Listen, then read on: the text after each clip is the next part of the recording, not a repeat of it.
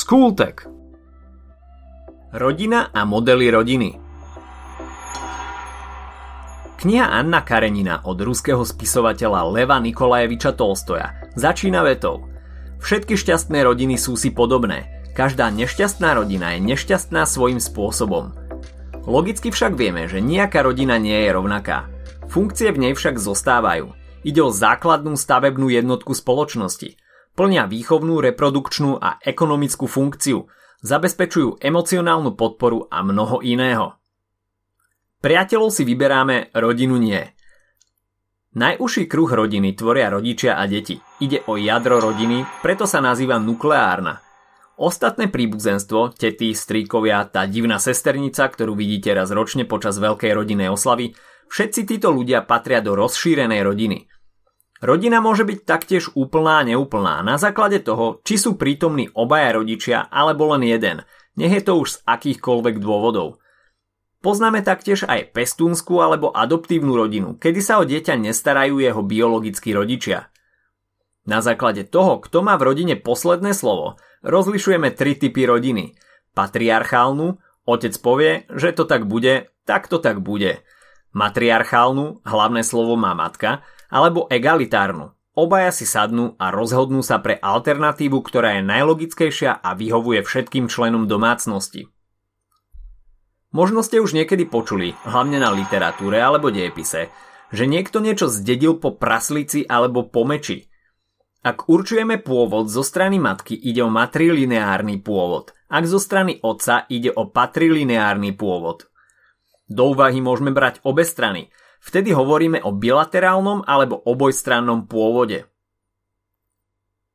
Manželstvo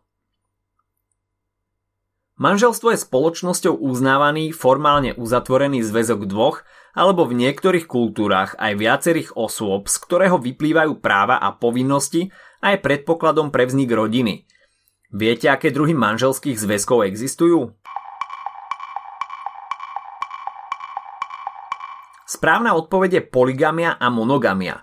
Vo väčšine sveta sa najčastejšie praktizuje monogamia, čo znamená, že človek má len jedného partnera – Poligamia je manželstvo jedného človeka s viacerými osobami. Existuje poligínia, čiže mnohoženstvo, alebo poliandria, mnohomužstvo. Mnohomužstvo je ojedinelé, ale bolo pozorovateľné v niektorých komunitách v Tibete, Indii alebo Oceánii. Špeciálne názvy existujú aj na to, z akej sociálnej skupiny pochádza váš partner. V minulosti bolo okolo manželstiev medzi odlišnými spoločenskými vrstvami veľa kriku – ale dnes to už väčšinou nikto nerieši, takže si môžete vziať koho chcete. Stále bohužiaľ platí to slovo väčšinou. Ak váš partner pochádza z rovnakej sociálnej skupiny ako vy, vaše manželstvo alebo partnerstvo sa nazýva endogamické. Naopak, ak ide o rôzne sociálne skupiny, je to exogamické manželstvo. Rodina a výchova – Janko stretne Danku alebo Danka Janku alebo Danko Janka a potom spolu chodia a spoznávajú sa. Ak zistia, že im to spolu klape, rozhodnú sa to nejako spečatiť, väčšinou manželstvom. Ale ak im to spoločnosť z nejakého dôvodu nedovoluje, zariadia sa nejako inak. V každom prípade klasická rodina, ktorá väčšinou prevažuje, začína manželstvom. Rodina má väčšinou tri životné fázy. Čas pred príchodom detí, výchova a dospievanie detí a potom osamostatnenie detí, ktoré väčšinou odídu a založia si vlastnú rodinu. Rodina neustále čeli krízam a konfliktom, ktoré ak ich partnery nevyriešia, môžu viesť až k rozvodu. To síce značí zánik manželstva, ale nie vždy aj zánik rodiny. Tá môže v akejsi duálnej forme pokračovať i naďalej. Rozvod nie je jediným dôvodom na zánik manželstva – to zanikne napríklad aj smrťou jedného z partnerov či vyhlásením partnera za nezvestného. Ako sme už spomenuli, jednou z úloh rodiny je výchova detí. Rozlišujeme niekoľko typov výchovy, ktoré si teraz bližšie popíšeme. Určite medzi nimi nájdete aj spôsob, akým ste boli alebo stále ste vychovávaní aj vy. Prejdeme si demokratickú výchovu, autoritatívnu výchovu, liberálnu, zanedbávajúcu výchovu, nadmerne ochrannú výchovu a disharmonickú výchovu. Ako už napoveda názov, demokratická výchova je, no, demokratická. Existuje rovnováha medzi povinnosťami dieťaťa a voľným časom, ktorý má k dispozícii. Rodičia nastolia základné pravidlá, sú chápaví a s deťmi komunikujú. Predtým, ako spravia nejaké rozhodnutie, na názor sa pýtajú tiež deti a berú ho aj do úvahy. Autoritatívni rodičia sú prísni a nároční a ak čakáte nejakú komunikáciu a vzájomné pochopenie, môžete si takéto nápady pekne vyhodiť z hlavy. Takýto typ výchovy sa vyznačuje kontrolovaním a presadzovaním svojej moci bez ohľadu na to, aké staré je dieťa.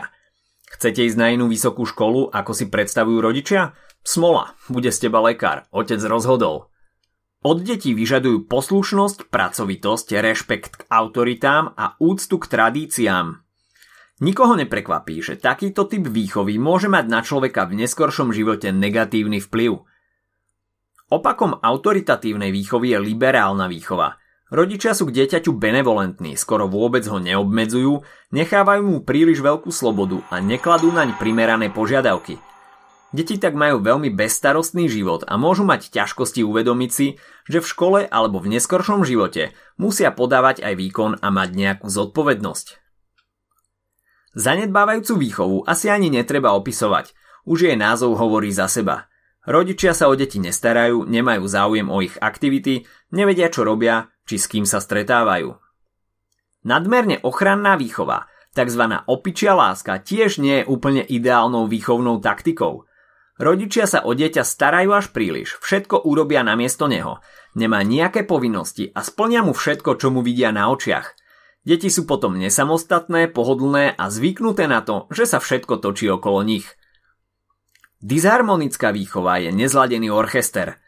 Rodičia reagujú podľa toho, ako sa vyspali, nie sú medzi sebou jednotní, možno si navzájom dokonca podkopávajú autoritu. Deti nikdy nevedia, čo majú od nich čakať, pretože niekedy môžu byť za nejaké správanie potrestané, inokedy im to prejde bez povšimnutia. Snáď netreba vysvetľovať, prečo je takýto typ výchovy nevhodný. Deti vyrastajú v neustálej neistote a nikdy nevedia, čo majú čakať.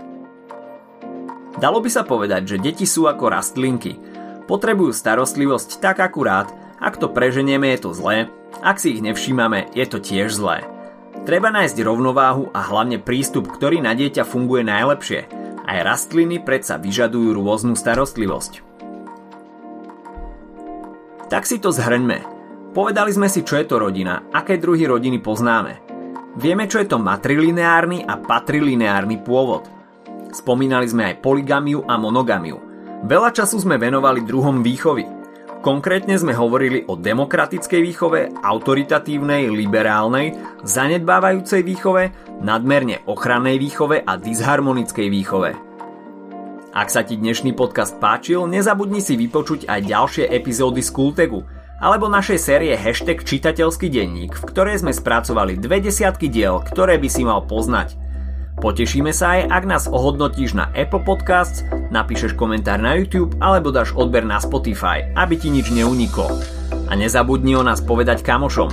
Počujeme sa pri ďalšej časti z Kultegu.